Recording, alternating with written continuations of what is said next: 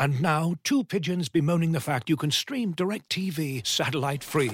Hey, Frank, a little birdie told me you don't need a satellite dish to get DirecTV. What's little birdie? Was it Jimmy the Sparrow? It's a figure of speech. Point is, you can stream DirecTV over the internet now. Oh, sure. Next, you're going to tell me those big birds are made of metal and filled with people, right? You mean airplanes? Stream DirecTV without a satellite dish. Call 1 800 DirecTV. Terms and restrictions apply. What's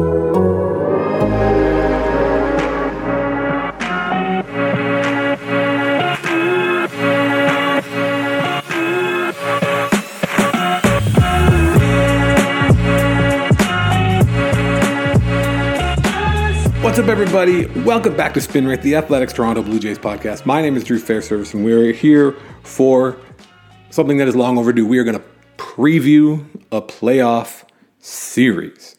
This, in my mind, the first time the Blue Jays have been to the playoffs since 2016. Call me crazy, call me a pig if you want, mind the asshole. 2020 doesn't count. 2022 counts. Toronto Blue Jays are in. They're hosting best of three wild card round. And there's no better person better to break it all down, to preview the series, to look ahead to what's coming up when the Blue Jays take on the Seattle Mariners, their expansion cousins. The former Blue Jays All Star Ricky Romero. He joins us from beautiful downtown The Beach, California. Ricky, how are you? I'm doing good, man. I'm ready. You're excited. The t- the, the the slots are uh, are workable. You know, for the, you on the West Coast. Perfect. Yeah. Perfect. My kids are in school. Kids are in school. You, you can golf in the morning and be be back, be home in time for the first pitch. It's definitely I'm putting ideas in your head. you are. You are. Yeah. No, but it, it's definitely exciting, man. I'm pumped. I'm like, I feel like I'm playing. Just thinking of the city, the electricity of the city, the buzz of the city, and just thinking about everything that that team's been through. You, you mentioned 2020 and them obviously being in Buffalo. It kind of felt weird. It, it felt like the fans were obviously out of it. Like they really couldn't cheer for their team.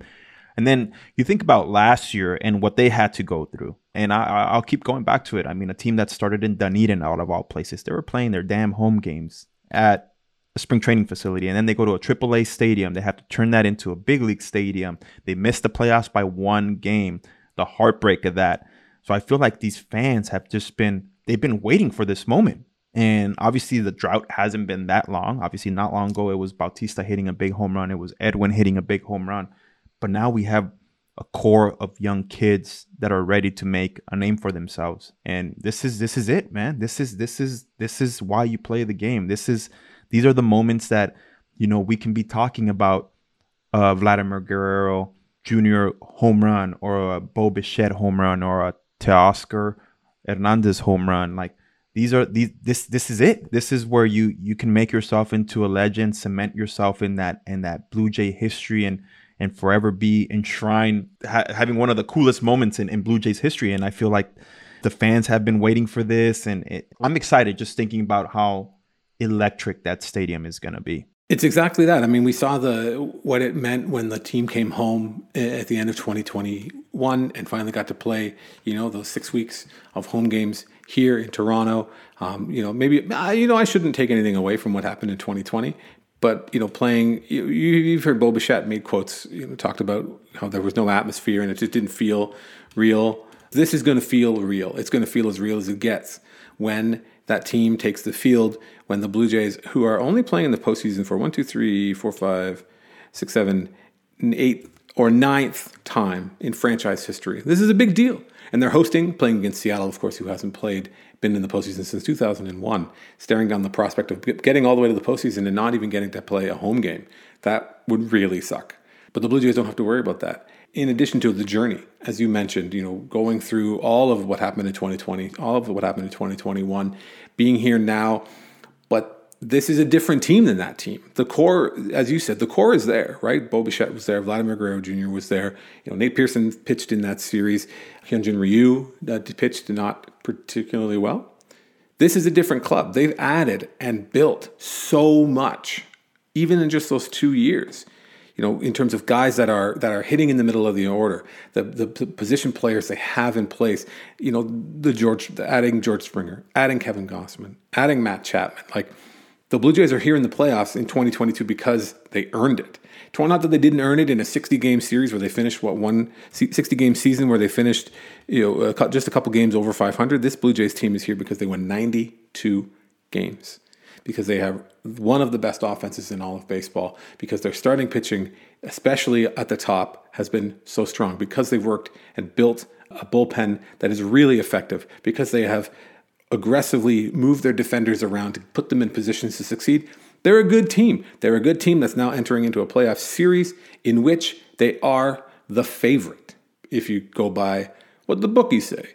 And the bookies, they want you to bet, right? And that's a big part of sports in 2022. Everybody wants you to bet. Every single commercial is someone being like, come and place a bet. Every time you talk to your buddies, you're probably talking about the things that you bet on. We're not talking about that. But I do want to know why you think, what is it that makes the Blue Jays the favorites over Seattle? Or do you think the Blue Jays should be the favorites over Seattle and why? I think they should be the favorites for sure. Even though if you look at the splits of the season, I, I believe it was uh, 5 2 that Seattle won, and they absolutely dominated the Jays in one series, I, I believe, in out in Oakland. I mean, we, there's that clip of Paul Sewald doing the broom. And and did you see? By the way, did you see Anthony Bass re, re, retweet, retweet that with the comment?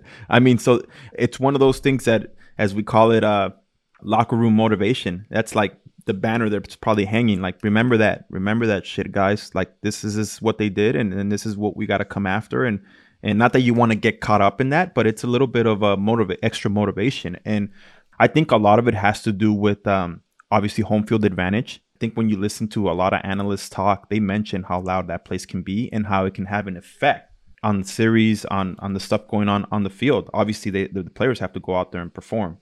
But to me, I believe they should be the, the favorites, but not by a lot because Seattle is still a dangerous, good team. And obviously, they got Julio Rodriguez back.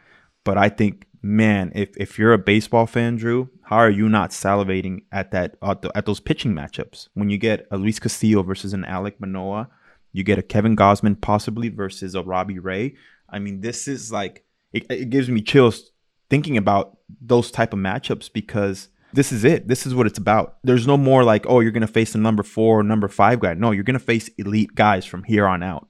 From here on out, it's gonna be elite guys. There's no gimmies. There's no like, oh yeah, we're we, we got you know the number five guy. No, you're gonna get number one, number two, maybe number threes in some situation. But this is it. This is why you put yourself in in this position, and, and you got to go out there and perform it and beat the best. You made a great point. Uh, one I agree with very much. There are no gimmies. There are no soft spots. The the the uh, Seattle won what 91 games themselves or 92 themselves. I'm not I don't remember exactly. Playing in a little bit of an easier division, but the matchups are really interesting, and I'm, I'm glad you brought up that series. So that was of, of course the Blue Jays lost two of three to uh, Oakland on that on that West Coast string, and then got swept by Seattle in a four game series when Paul Sewald famously had the broom out on the mound. Talking about pitchers, talking about matchups, here's the name of the pit, the Blue Jays pitcher who lost the first game in that series. That was Anthony Banda. He got tagged with the loss in that one. You know, the Blue Jays in, in game three, the walk off, they when they got walked off, Ryan Borucki was the winning pitcher for Seattle. The losing pitcher was Sergio Romo, right? This is not a, necessarily a reflection of who the Jays are now. That was the Jays at their absolute lowest point for for for the better better part of the entire season. They were never below 500 at any point this year, but when they finished that se- series, they were three games over 500, and they only went up from there. So if you look at how, what the Jays, how the Jays did for the rest of the year, obviously they finished the season many, many, 22 games over 500. So they finished the season strong in those last, you know, 50 games or so. 50 games more than that. Last 80 games, they finished the season, not you know, 20 games over 500. That's a different team than it was in that series, and it's being played in Toronto, which is A, you're not getting walked off on your home field, for one. And two, you got that atmosphere. I'm sure the atmosphere would be fierce in Seattle with all those people not having played a home game, a home playoff game in 22 years. But the Blue Jays, they know we know what kind of noise they can make. We know how excited they can be, and that's the, one of the biggest differences between now and 2020. Number one, the team is better. Number two, the city is ready. I was talking to a couple people at work. They're having Blue Jays Day at their school on you know kids' school on Friday. The energy is building and for good reason. This this is a good team that that as we've talked about. Uh, I heard on one of the other athletic podcasts with uh, with Andy McCullough and Grant Brisbee. uh, and Marc Carig, they were talking about how like this Blue Jays are kind of a sleeping giant. And you know, call me crazy. I, I'm of the opinion that the Blue Jays have been awakened quite a bit. Their offense has gone crazy. They're able to set their rotation up just as they like. They are healthy. They're playing good baseball. There's nothing you don't you wouldn't. They're all all all arrows are pointing up. Now, of course, that doesn't mean the Blue Jays are good for sure going to win. A, it's a three game series. We don't even have to think that far back to 20, 2015 when the Blue Jays went out and lost the first two games at home to the Texas Rangers. If that's now, that series is over.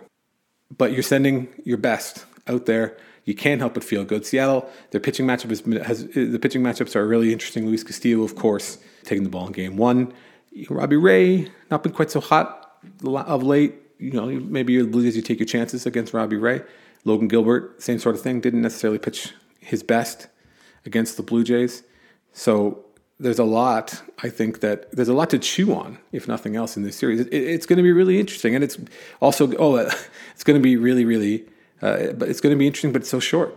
Also, as another note, as I mentioned, that um, Sergio Romo took the loss in the one game, Anthony Banda took the loss in the other game. Max Castillo started the fourth game of that series as the Blue Jays look to avoid the sweep. So, just a very different situation, and you know, I don't think that the season series, especially when they only play two series, they play seven games. That's to me not as in, as indicative of what what we can expect to happen. Then, like, where are the teams right now? Where are their health? Seattle haven't been being a little bit banged up, right? Julio just come back on Monday. What's his name? Sam Haggerty is that his name? Who just uh, yeah he got hurt. I was watching the game. Yeah, so was I. Yeah. You know that, that they looked rough too because he was screaming and yelling right after he made that dramatic slide into second base. A really good player, a guy who can do a lot of different things for them. And then again, you, you look at where where is the pitching for Seattle again. Logan Gilbert's been pretty good the last little while. Um, some of the guys in the bullpen haven't been quite as sharp. Diego Castillo, I don't even know what to make of Diego Castillo. He comes in, you see him throwing 100 miles an hour every single time. He's been in the big leagues for what six, seven years. You feel like he never has any idea where it's going but but he did, but he gets his outs, and and it's just I don't know. It's really compelling. How do you think the Blue Jays can fare against a guy like Luis Castillo, who is a really good pitcher, obviously, a really good pitcher who's pitching well? Is there something about him that you think the Blue Jays might be able to uh, to capitalize on? Is there something about the Blue Jays offense that might bode well against him?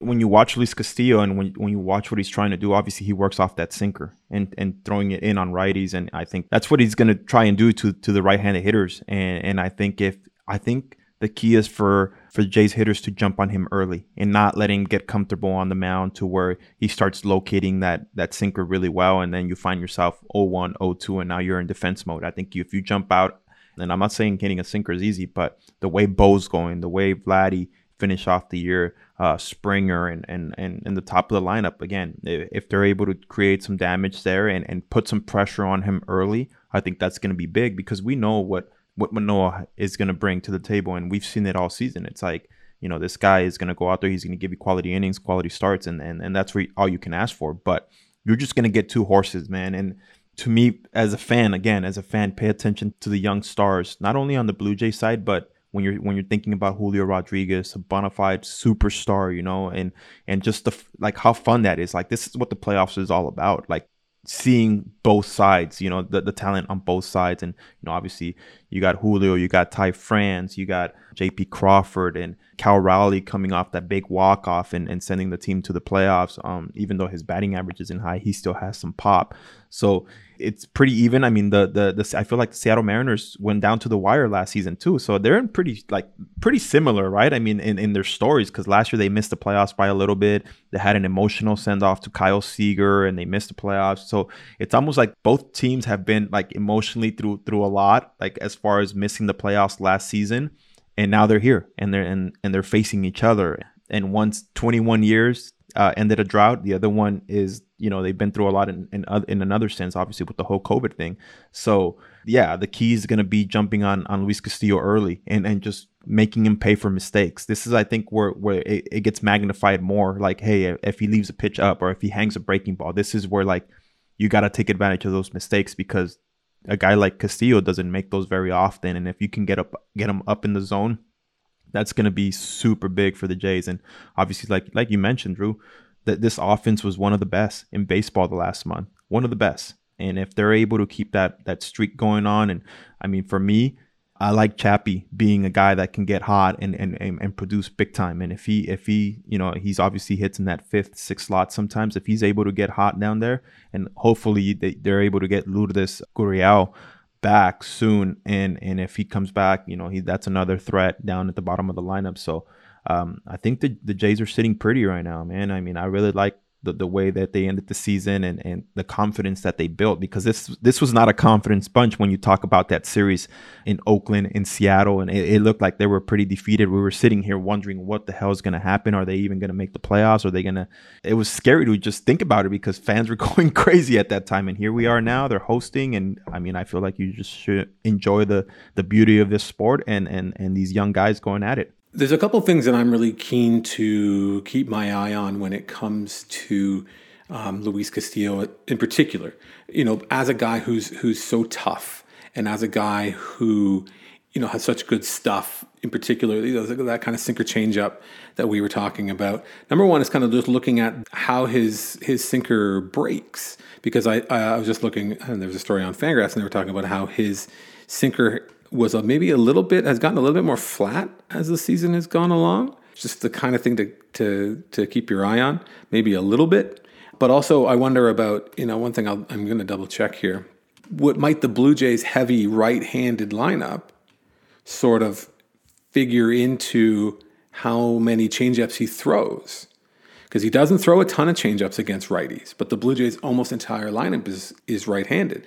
So that's one of his best pitches, right? That Bugs Bunny changeup of his that he throws, you know, on the outside quarter to, to, to lefties makes him one of the things that makes him so tough. And it plays off that sinker so well that if you're the Blue Jays and A, you're a team that has shown no fear in going to right field, right? Bo Bichette has, you know, you can tell when he goes up there and he's got a plan and his, his, his plan is, you know, I'm going to sit back and I'm going to drive the ball to right field. I know I can. I know I can get to anybody's fastball, no matter where it is, and I can shoot it to right field.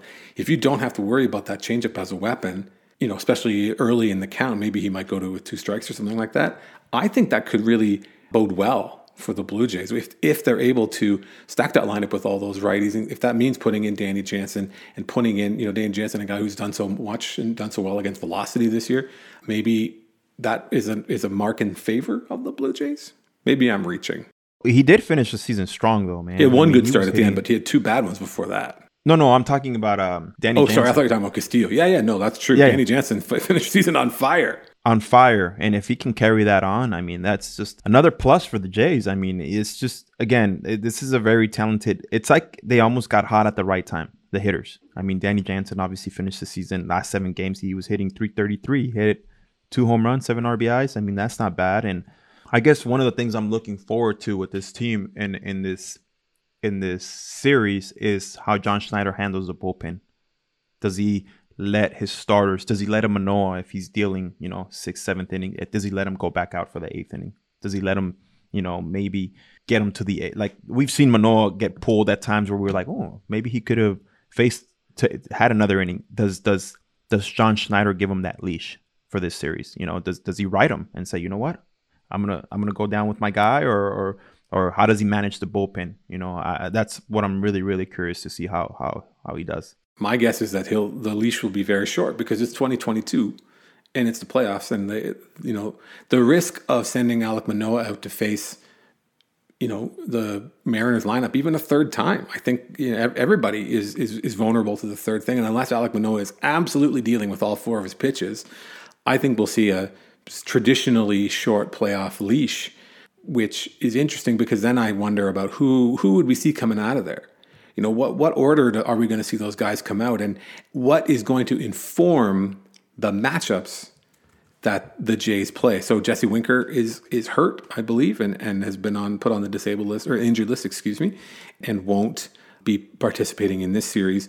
So it's like, okay, well, who are the who are the big obviously who are the big bats, right? Who you gonna who is gonna be in there? Whose job is gonna be to get Julio out?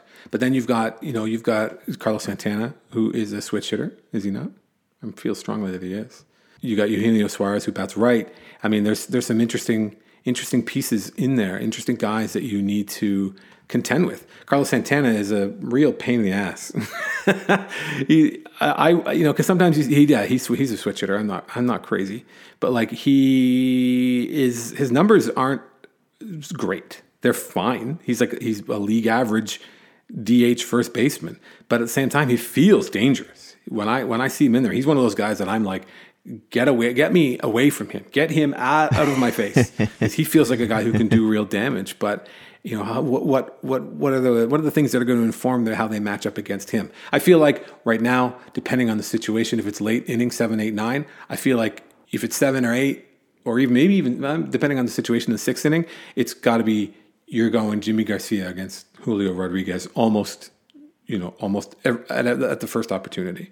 I feel like that's he's got to be that guy. We've seen that trust in Garcia, and I think it's got to continue when it comes to Julio being in there. Yeah, no, and that's why I, that's that's why I say that that point that I'm interested to hear how John Schneider or to see, not here obviously, to see how he manages that that part of it because obviously again, this is not the regular season anymore. This is the playoffs. This is every out matters, every single pitch matters and you know, this is the new age that we live in where you start seeing your starters struggle a little bit, boom, you don't hesitate, you make the move quick.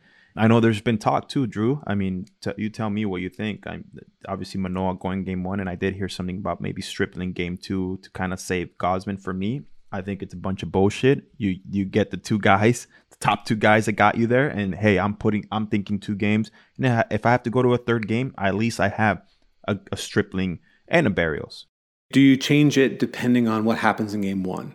If you win game one, you still are Gausman game two. Yes. I, I do. I do. You, you you give me your opinion and, and your theory behind it. I just think you don't you don't mess with the game. I think when you start looking ahead, when you start, oh wow, we kind of got to start setting for maybe the the the next series or something or no, let's just put it away. We'll play it by ear as we go along, as we go along. And we've seen it with teams like the the, the first team that comes to mind is the the Washington Nationals. It's like when we get to the next round, we'll figure it out, and that's the way they should play it. And I I feel like if they get it done in two games they have the depth, obviously, to run out a Stripling out there for game one, possibly a Jose Berrios for game two, and then not next you you set up your your rotation. And I feel like sometimes the game can reward you in the sense that okay, now I played it the right way and I and I did some things. Now we're here, and if we continue to advance, now I have a my full rotation back to normal. And and I just I think when you start messing with it and try to get cute, I think that the game bites you in the ass, and next thing you know you don't know what to do. And, and we, I think of what was that game um, against the Cleveland Guardians? Bautista said something about the pitcher. He's going to be shaking in his boots. Oh, the kid they brought up out of the and and and he deal. You know, he was dealing, and he dealt, dealt. And I felt like it was a way of like, oh, you you don't want to get too confident in the playoffs. You don't want to cockiness, confidence at the plate, sixty feet six inches from the mound. Yes, I'm all for it. But when you try to fuck with the game, the game will come and bite you in the ass. And that's just that's why I feel like if it's Manoah, Gausman, boom, I'll figure out game three as we go. So I'm I'm willing to listen on the folks who are suggesting like you go Gausman or Manoah game one. If you win, then you have Stripling, because then you can use Gausman for game three if you need to. Right? If you so if you lose game two, you've got Gausman there. So if you if you lose game two, you've got Gausman for game three. But if you lose game if you win game two, then you've got Gausman for game one. I'm willing to hear that. I wonder about what that does say to the to the to the dressing room, to the clubhouse, right?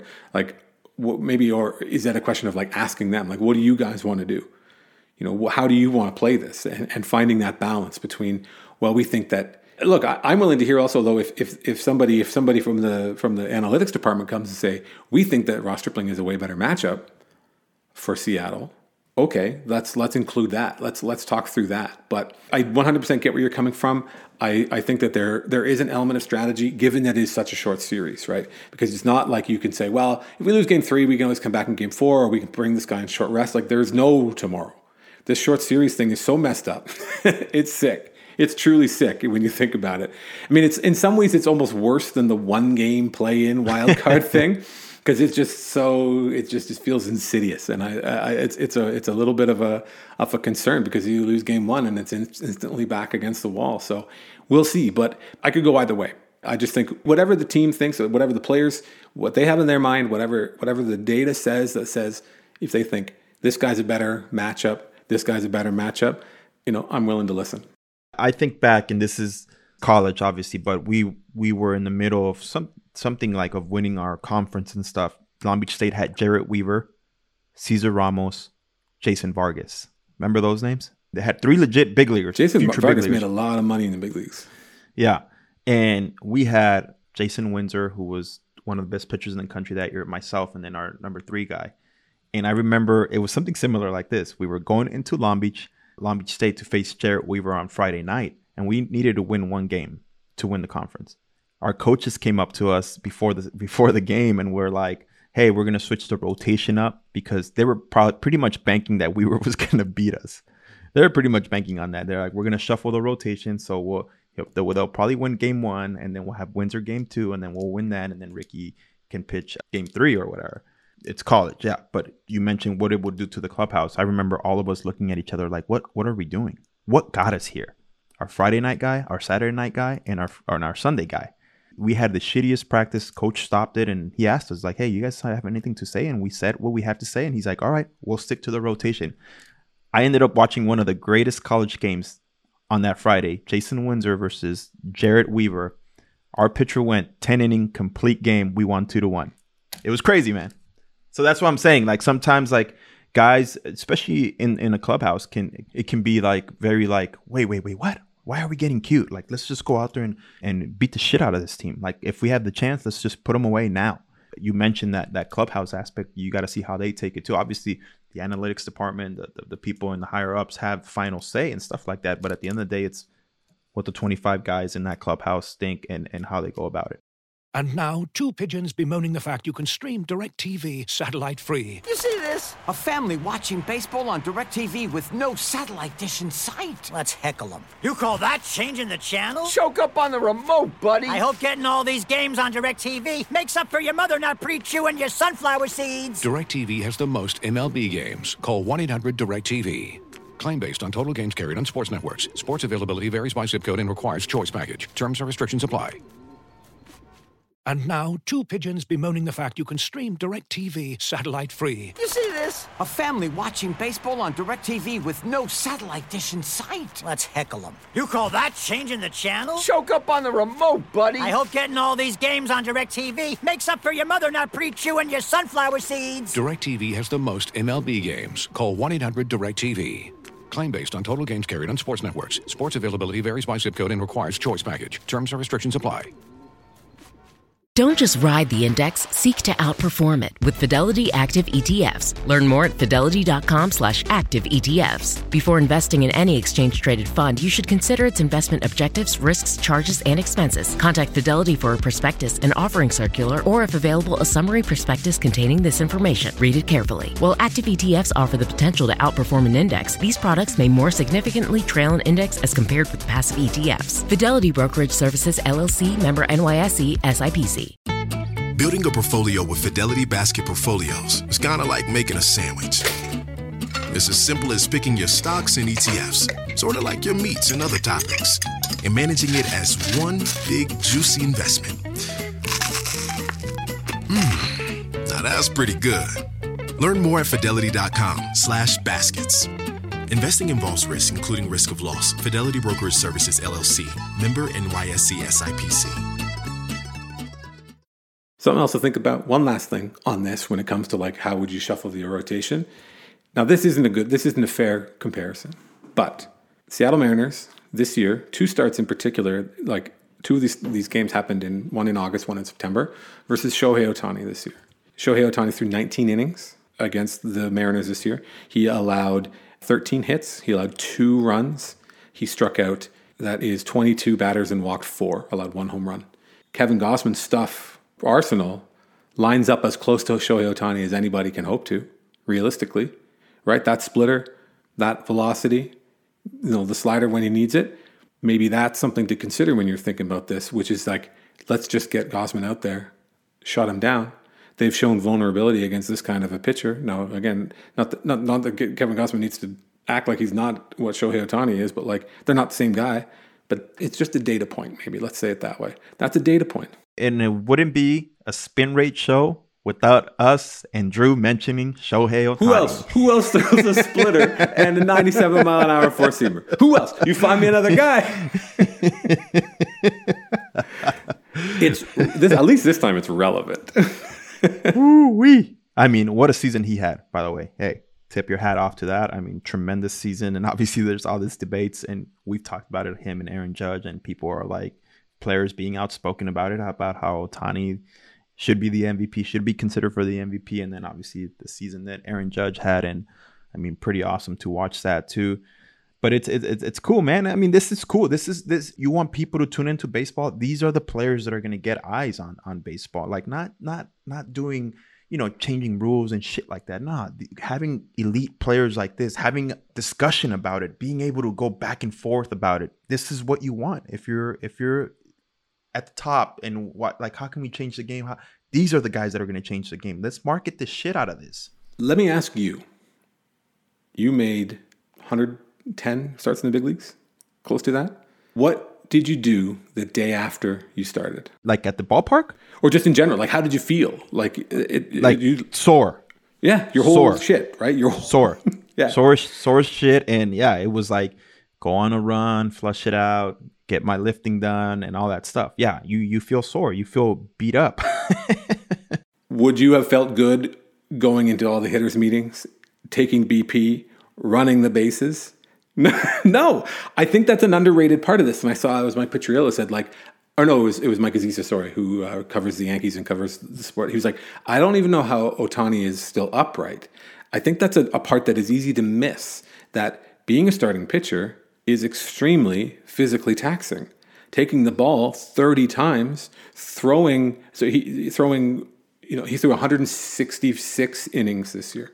You know, he struck out 220 guys or 215 guys. That's a lot. That's a huge workload all on its own. That and you're hitting when you're pitching not only it's stressful in the big leagues to be pitching to big league hitters and to be like all right i gotta be locked in on what i want to do to certain guys in the lineup and i gotta have a game plan. Oh guess what? I also have to get have a game plan for whoever i gotta face. Uh you know justin verlander. I gotta have a game plan against him. I gotta have a game plan against luis castillo. I gotta have a game plan against Alek manoah like that's the crazy part for me man like that you're able to sprint down the line and he I, I believe i heard in the telecast the other day he's one of the fastest to get down the line if not the fastest guy in baseball. He's he's he's his sprint speed is slightly higher than teoscar hernandez who's the fastest guy in the blue jays.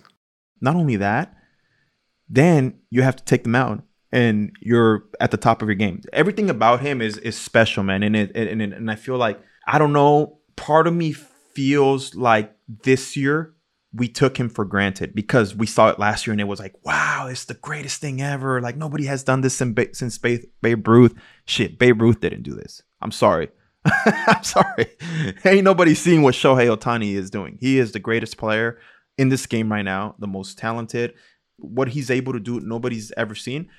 And who knows if we'll ever see it. But again, I mean, it, it's special, and I feel like this year we took it for granted. It doesn't help that the Angels stink too, right? I mean, they sure do. But... Boy, are they bad. and, and and I think that Aaron Judge has had truly one of the greatest seasons of all time, one of the greatest offensive seasons of all time. Guys don't do they don't nobody does what he did, right? Nobody getting a 200 weighted runs created plus or 200 OPS plus being twice as good as the league average hitter unbelievable. Playing center field for a huge chunk of the season, playing every day, which is something that's been a challenge for Aaron Judge. Unbelievable season. I would happily vote for him for the MVP, but I think it's it is important, as I often do, to like just think about what he's done over the last two years. And and I had this debate like you know a year ago when people were saying, well, if if he's going to do both, he should just be the MVP every year. And my point then, as as is my point now, is like to do both is so unbelievable. Like I didn't think I was like, well, he's probably not going to do it again. He's not going to be able to be healthy and upright, taking 600 plate appearances and and and pitching 165 innings. Like that workload boggles the mind. So to expect him to do it every year is crazy because just to be able to do it once at any kind of level is is is is enough. To be able to do it twice in a row to the point now he's made 51 starts in the last in the last two years. He's pitched to like a 230 ERA. He's got like 340 strikeouts. You know, he's faced 1,200 batters. Unbelievable, truly, truly unbelievable. Well, let's bring it back to the Blue Jays. I, I you, you and I, we could go on all day. We, we could, could, go on all day. So let me think. So you, you know, if you're Alek Manoah, what, what do you think Alek Manoah? What's going through Alek Manoah's head right now? What's he thinking about? What's his, what's his game planning like? I mean, I think I feel like Manoah. So much of his game planning is like being who he is. Being who he is. I don't think he's changing a thing. I think he's just, if anything, he's embracing the moment. This is what he's worked hard for. This this is it. This is he spoke it into existence, man. I mean, uh, I think I believe we've talked about his tweet not long ago when when the Jays got knocked out of the playoffs. He wasn't even part of the team. He wasn't even in the plans yet. And he tweeted like, "Hey, don't worry, guys. Help is on the way." And everyone's like, "Who's this Alek Manoah cat?" And here he is, man. He spoke it into existence. And I believe I saw another tweet where he said, "You know, uh, part of the reason why they probably traded Aaron Sanchez and Marcus Stroman is because they feel comfortable bringing me." And I was like, "Whoa, like." That's crazy, man. I mean, to be able to think like, I mean, again, it, those guys are special, man. They don't they don't come very often in that kind of mentality, and that's why it's carried him to this point in his young career. And and I feel like he's gonna embrace it. He's gonna freaking be amped up. I think the, the, the biggest thing is not being overly amped up to where it takes you off your game. But I feel like with him, it's like he's pretty even keel through it all, no matter what. And and he's earned the spot, man. I mean, shoot, he's earned the right to be the ace of this team and to be able to lead the staff. He is the king of vibes. Like nobody is vibier than him, and he is just seems like he has his head screwed on the right way. He is so his energy is infectious, and to think that he would he would change anything, to think that he would come in with a mindset that would be different than the one that he would need to succeed is crazy to me. Like he, I don't it does I don't get the sense that he's wired that way. It was obviously you mentioned kind of sneaking up on people in a way. Uh, of course, Alek Manoah slipped to 11th in the first round. Man, that that 2019 draft has got some ball players in it. Rutschman went first. Bobby Witt Jr., Andrew Vaughn, who's been playing every day for two years, JJ Bleday. I mean, he plays for the Marlins. What can you do? Riley Greene, CJ Abrams, Josh Jung, uh, uh, Shea Langeliers, who uh, looks really good. You know, I've been watching a couple of those A's games against uh, against the Angels, and then Alek Manoah 11th, which is like if you did that draft again, he would go a lot higher than 11th overall. But a guy who's come in and just like hit the ground running and, and been so great. And, you know, it'll be, again, I think the, the advantage of the Blue Jays playing at home. They know the ballpark. They know how they can line up their defense. They can do a lot of those extra things that the team has been built to do when it comes to going in there against the against this Mariners lineup. Which one thing I would say is, you know, we've talked about a lot about the Blue Jays offense, and because it's it's the biggest thing, it's what their what their their calling card. You know, we look at the full season, second best offense in the American League. You go from the start of September to today, they're the absolute best offense in base in baseball. The line I used was like it was they basically hit like nine guys who were all Francisco Lindor. But the Mariners offense is like been top ten in that same span too. Like no joke, no pushover they they aren't they aren't going to score as many runs as the Blue Jays. You know, you would assume, but like there, there's a there's a lot of guys in that lineup that can hurt you. Cal uh, Cal Raleigh's got a lot of power. You know, Suarez, like we said, Winker's out. Uh, Jarred Kelenic come back. I don't know. It's uh, I, I'm I'm really excited. It's going to be really excited and really exciting to watch Manoah to watch you know, I've now convinced myself that Gausman has to pitch game two. Congratulations. I've convinced myself. You convinced me. Gausman game two. That's what I'm here because, for, man the power of Ohtani has compelled me to, uh, to put Gausman in game two. But so let me, ask, I guess the last question, or, or again, how this is maybe your perspective.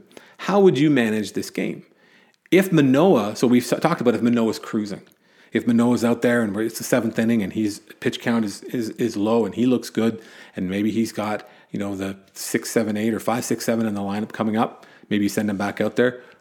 What about the opposite? when do you pull the plug? When do you say he doesn't have it today?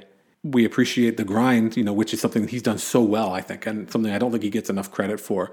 Was for all those times that he started, especially it was kind of like in August when he was seemed like he was struggling when he just but he but he still was out there gutting through five six innings. That's so important in the regular season. In a three game playoff, I don't have time. You know, we don't you don't have time to to kind of let him battle through. What are the signs you're looking for? When might be the time for you to go and get him if you know that you need to win this game. I mean, that's the thing though. Like, I don't know. Like we mentioned that the, the grind starts where he didn't have it early, but I feel like if if and John Schneider has a good feel for for a guy like Manoah that he's going to be like, okay, give me like another inning, give me another two innings, let me see how he looks. And obviously, if they're not scoring runs and he doesn't have his best stuff, then you can leave him out there, you know, for five, six innings. But I think if you start seeing solid contact, hard contact, if he, if if he's if he's missing by a lot, if he's you know wild, stuff like that, I think that's where you start kind of maybe getting the pen ready. But I think he trusts in Alek Manoah so much that I feel like if he gives up a run or two early, I don't think it's necessarily time to panic because you should trust the offense that you have behind you too. And, and that they're going to get more than one or two runs. If you don't score a run or two, I mean, it's going to be hard for you to win a game. And uh, I think one of the biggest things I've talked to John Schneider about is the one thing he tells me, he's like, I got to trust my guys. And I think this is the time where he's going to, you're going to see that. I mean, we're going to see how much he really trusts these guys in the biggest spot of the season. I'm really interested because for me, I'm going, if he's not on it, which isn't to say that he won't be, and he's been so good there in September in particular, just again with with the strikeouts, you know, he had one game where he, he kind of walked a bunch of people, but other than that, you know, just pitching so well. But if it's if he's not quite on, I'm after the third inning, I'm kind of going inning to inning because I, my my thinking is you you have to win this ball game. You got to win game one. You only get to lose. You only get to lose one. So I would rather have them lose one before I do. So if I'm if I'm seeing him and he's struggling and he's or he's not hitting his spots or the or that high contact or the hard contact is there, I'm like, okay, here it is. It's the fourth. You got the bottom of the order. You know, give me one. And if he if he gets through that one, then I'm thinking, okay, you know, I, I, you know, you know these conversations better than I. But it's like, go go go go, give me one more, and and then and just have guys ready, uh, looking ahead. Okay, well, if it comes up and there, it's Julio and there's two guys on, okay, who am I going to get?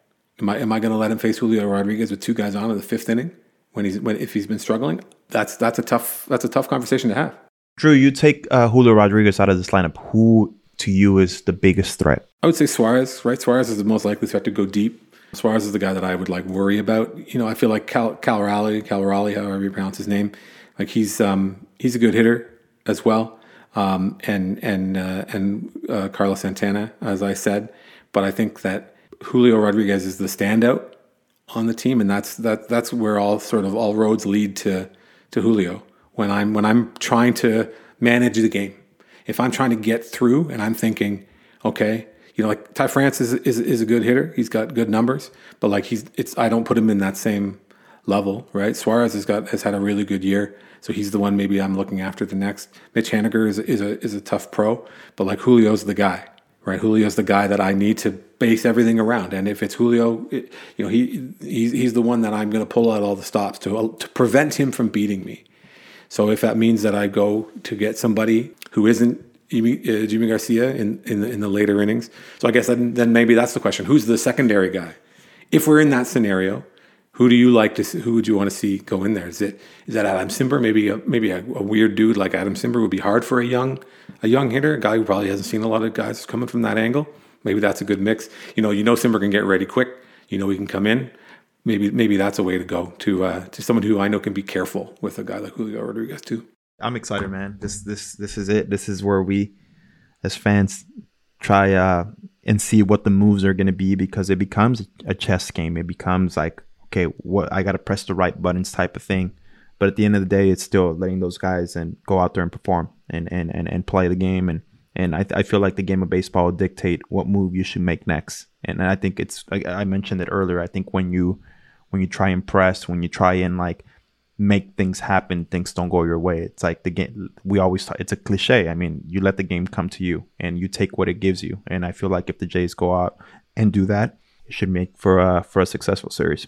And if Alek Manoah does what we all know he's capable of doing, none of this matters because I, I think that that's that's there's a tendency maybe, and, and I think I'm exhibiting it right now to kind of like manage a game white knuckle, like just trying to like stick handle your way through the game. When things go their best, when managers look the smartest, is when the players are the guys who are taking control. And and and Alek Manoah hopefully will be in a position to like answer these questions for you, where like a he looks he is he is he is on his game. He is he is effective. And if it's okay now he's got Julio Rodriguez coming up and there's nobody on, well yeah, of course, go nuts. Get him out. We know I know you can do it. You've done it before go get him out. I'm thinking more of like the when do you make those things, but that's what's going to determine it, right? The players play. The manager can do whatever we, the me, the armchair manager can can float all kinds of goofy ideas and make ridiculous comparisons between Kevin Gausman and Shohei Ohtani, but the players are going to play, and that's what's going to be so much fun for all these fans. Here's hoping, Ricky, that next time we speak, it's previewing the next series. Blue Jays, Seattle, Friday, 4 p.m. Eastern Time, 1 p.m. if you're in downtown, the beach time zone, or in Seattle, or in Vancouver, where maybe your your your loyalties are a little bit uh, conflicted. Saturday again, 4 p.m. If necessary, Sunday. I believe the start time right now is 2, but it could depend on some of the other series where they might move that game around if necessary. In my heart of hearts, I'm hopeful that that game is not necessary. I hope, I hope in the Blue Jays, done and dusted, looking ahead to face the Astros. But you can't look ahead. There's a tough team on the other side of the field, a team that is dying to do the exact same thing. I'm sure they feel, and their fans. And if they're is a Mariners podcast like this one. All the Mariners bloggers and people like me, they all work in the teams. The two best Mariners bloggers, one, one guy worked for, uh, for the Padres forever, and now he is a consultant for the Mariners. And of course, Jeff Sullivan works for the Rays, started his career as a Mariners guy. Smart people talking about a good team. They think they can win too. They're feeling really confident. Most of all, I hope everybody has a good time. Enjoy it. Get out there, get where you're going to be you know, hopefully we can get some more of those crazy one of you know those crazy moments that will live on for much longer than the than the time the game will take. Ricky, I hope you enjoy yourself. I hope you have some peace and quiet, unless you don't want it, unless you want yelling and screaming and carrying on. But we'll talk again very soon. Me and Kaitlyn, who will be there at the Rogers Center in her seat, which is Nothing, no, nothing a, a, beat writer likes better than covering baseball from their own chair. Not going to, not going to writing about the the Yankees playoff and what the Blue Jays can learn from the Yankees. Not being like, and here's another goddamn parade in Boston, covering the team that you cover, sitting in your seat in the press box. Hope everybody in the press box have, has a good time. But as I said, hope everybody listening is excited, ready to go, having a great year, having a great weekend spoiling Seattle's return to the show. I hate to see it. Mariners fans seem cool. Mariners are an easy team to cheer for, if you ask me. But I really hope for the worst for them for this weekend alone. yeah, no, and if you're a fan, enjoy it. Scream, meow, cheer, do everything possible because I mean this team's gonna feed off of you guys, and it's it's gonna be a fun series. Again, I I, I keep I'll keep saying it. Those, those pitching matchups are what it's all about. Um, this is what the playoffs is all about. You want to see these good pitching matchups, and I feel like all across the wild card series, there's going to be good, good pitching matchups, and uh, enjoy it. Have a great time, and hopefully uh, next week we're talking about the Blue Jays uh, playing the Houston Astros, I believe, right? That is how it would shake out. And again, I hope that we are here talking about that. No matter what happens, we'll be back next week to talk about your Toronto Blue Jays and what lies ahead of them, either immediately or a little bit down longer term. His name is Ricky Romero. You can make sure you listen to him on MLB Radio. Make sure you follow him on Twitter. My name is Drew. Follow me on Twitter for whatever reason if you like tweets about Shohei Ohtani, apparently. but we'll be back next week on the next edition of Spin Rate.